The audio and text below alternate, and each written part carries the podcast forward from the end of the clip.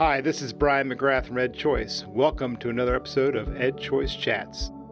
In 2015, Nevada was the surprise center of the school choice universe. Policymakers in the Silver State, several who had recently attended a Friedman Foundation policy event where they were introduced to the idea of education savings accounts, had passed the nation's most ambitious school choice proposal yet, a universal education savings account. This was groundbreaking. Almost out of nowhere, Nobel laureate Milton Friedman's vision of all students being allowed to choose a school that best served their needs was enacted into real policy. Universal school choice had arrived. But as often happens in the state of Nevada, which is perhaps best known for Las Vegas and its long histories of fortunes won and lost and won again, things went from really good to really bad to really good again. Today, Nevada is again a leader in the education reform movement, but not in the way that many had imagined back in 2015 when it appeared that Nevada families had hit the jackpot and won universal school choice. So what happened back in 2015 and what has happened in Nevada since then? Today we are talking with two people who have had seats at the feature table of the school choice battle royale in Nevada. Let's start with Michael Chartier, who was the Director of State Engagement for the Friedman Foundation, now known as EdChoice, back in 2015, when policy leaders went all in for school choice. We had a great group of legislators that came to our legislator conference in Salt Lake City, and they got into a little bit of a side room and decided that this was something they were going to do and bring educational choice to Nevada. So they hashed out their plan, took it to the state, and we said, hey, you came to our conference. We're going to be there to support you when you go back into your state and try to make this happen. And we provided services along the way. Did you think it was possible, or did you think you were just chasing something that wasn't likely to happen? I thought it was possible, but unlikely. We had to work for it every second of every day.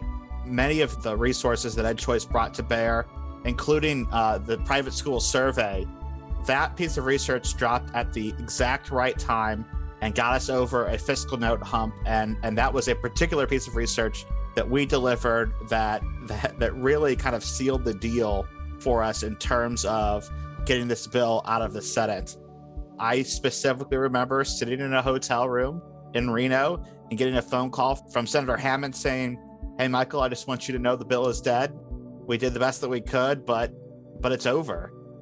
That turned out to not be the case. We had to fight for it the whole way, and we had to provide resources, testimony, and advice along the entire process. And what was their rationale for going so big so quickly? They want to go universal from the get-go. What was their rationale behind that? Once-in-a-lifetime opportunity. They viewed this as a once-in-a-lifetime opportunity. The Republicans at the time who passed the bill had full control of the House and the Senate, and they knew that this was their one shot. And if they didn't take it now, they were never going to get it again.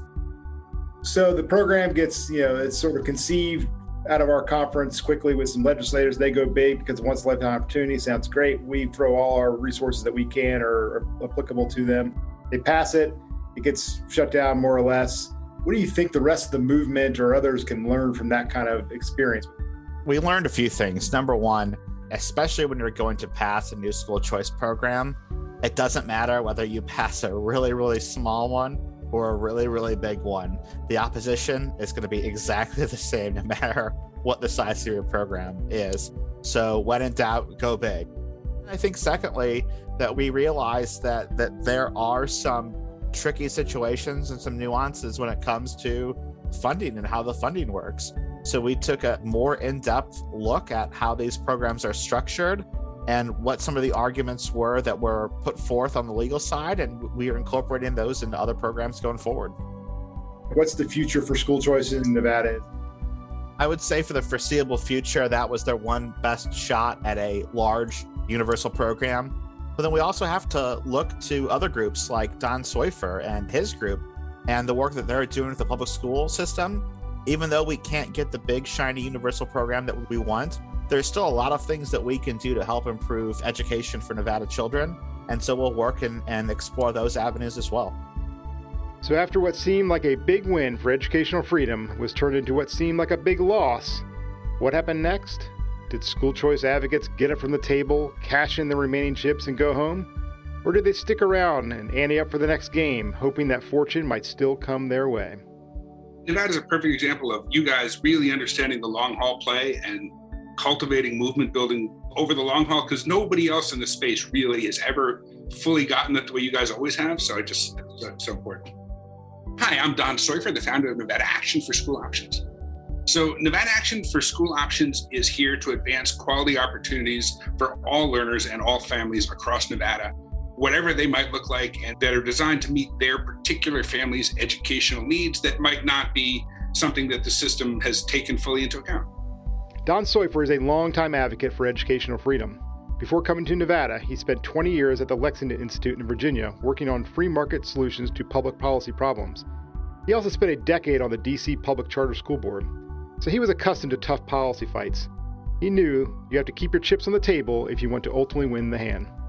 Well, really, the 2015 legislative session came at a crucial time because Governor Brian Sandoval had a lifelong commitment to not just education opportunity, but education choices and a diversity of opportunity. And he came into office with legislative leaders in the Assembly and in the Senate who really shared that commitment with him and along with his education superintendent, Delia Kiaga.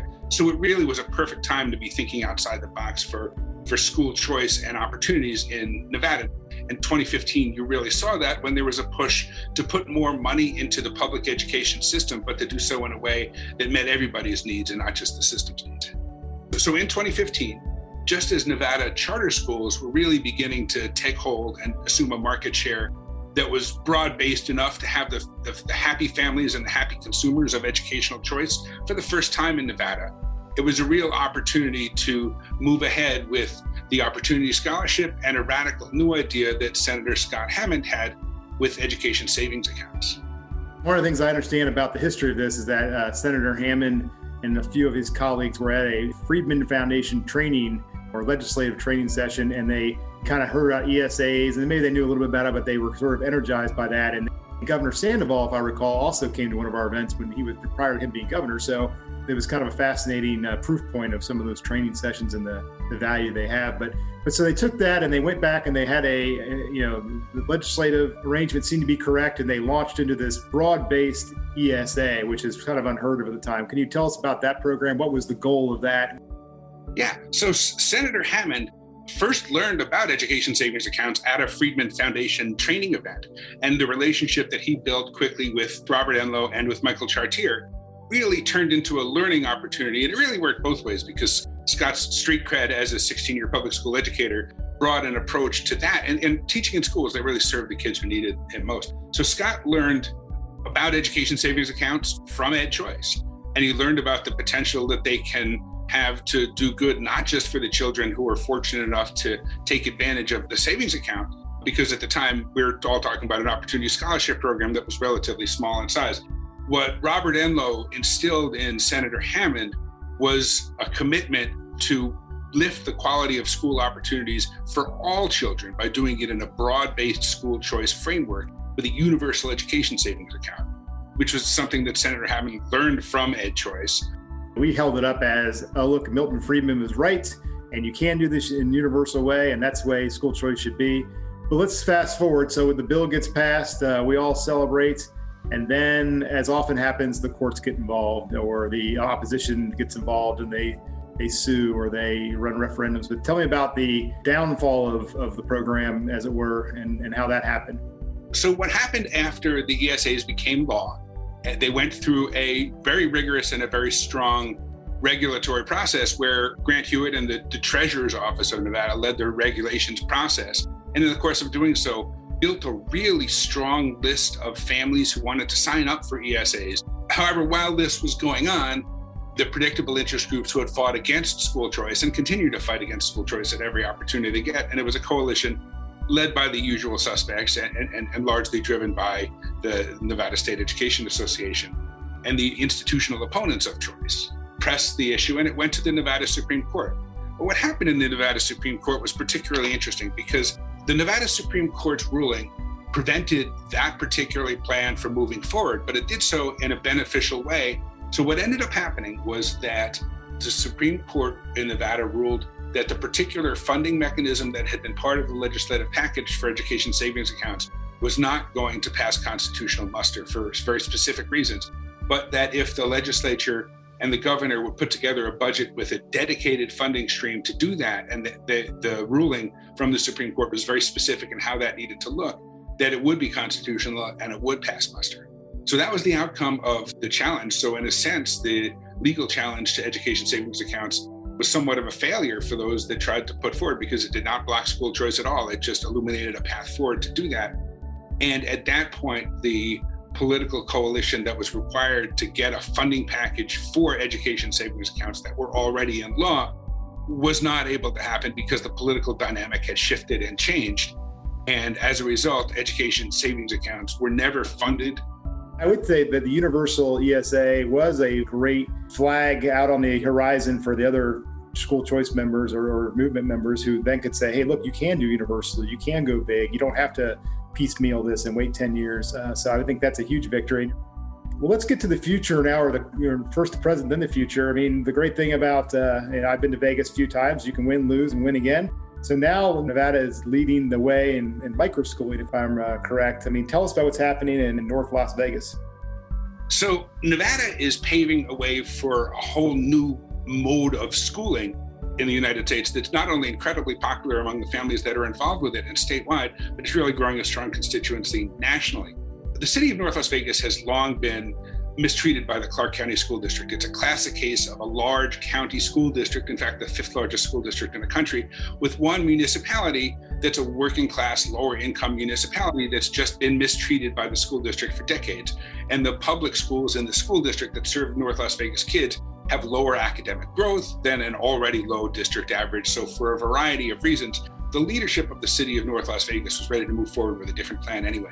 So fast forward to the height of the pandemic, when it became apparent that the Clark County School District was not going to open its schools in person. The forward-thinking Democrat leadership of the city of North Las Vegas was just not satisfied with that as an answer for its families. Its families needed a place to keep learning on track, because the pandemic learning loss in Nevada was widely inequitable and coming down hardest on the lowest income families who could afford it the least. And Nevada, and particularly North Las Vegas, needed to get back to work. So the leadership of the city of North Las Vegas did something nobody's ever done before.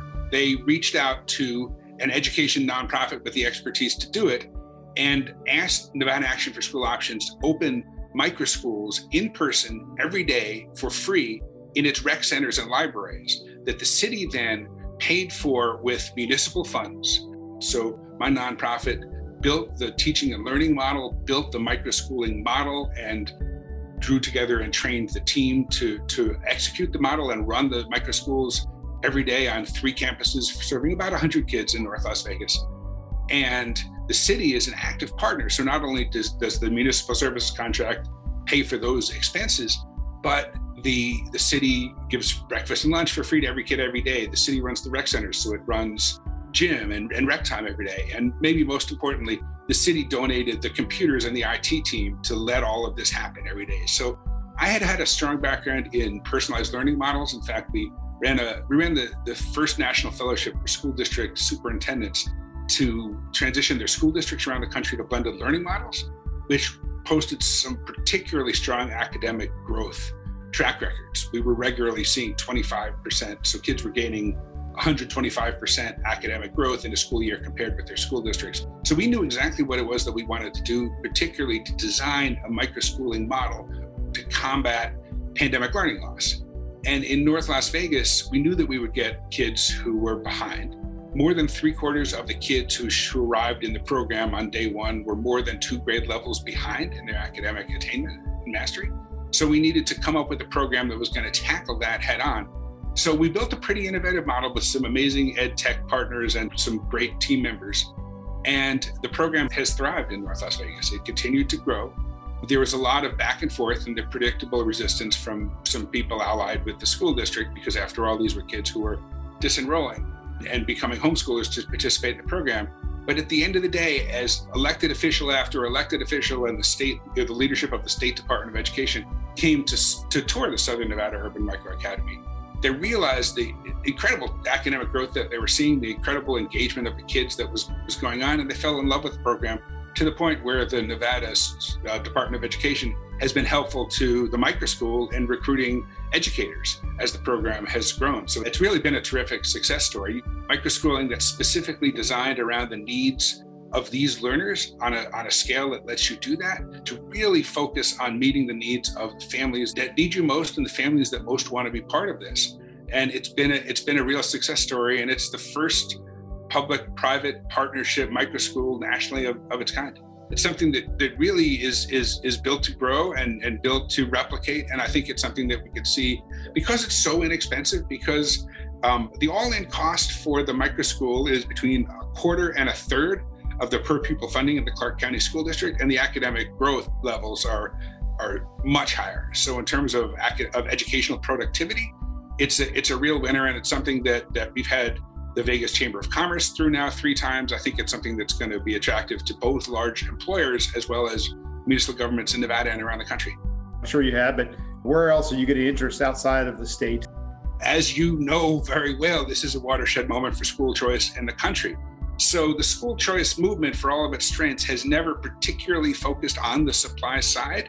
This is a strong supply side solution. So we're getting a lot of interest from other states that have new school choice programs that families can take advantage of. When we hear from colleagues in states that have passed these amazing new school choice programs, there's a real opportunity for them to get this right. And at a time that some of the micro schools out there, like Prenda, are starting to get a lot of attention. Can you give me a quick definition of what is a micro school? Most people have never heard of it. So the original one-room schoolhouses were micro schools. There are no hard and fast rules about what a micro school is. We focus on multi-family learning arrangements. So if it's a family is a homeschooler, we're always happy to help them with anything that we can do. But we particularly focus on multi-family arrangements.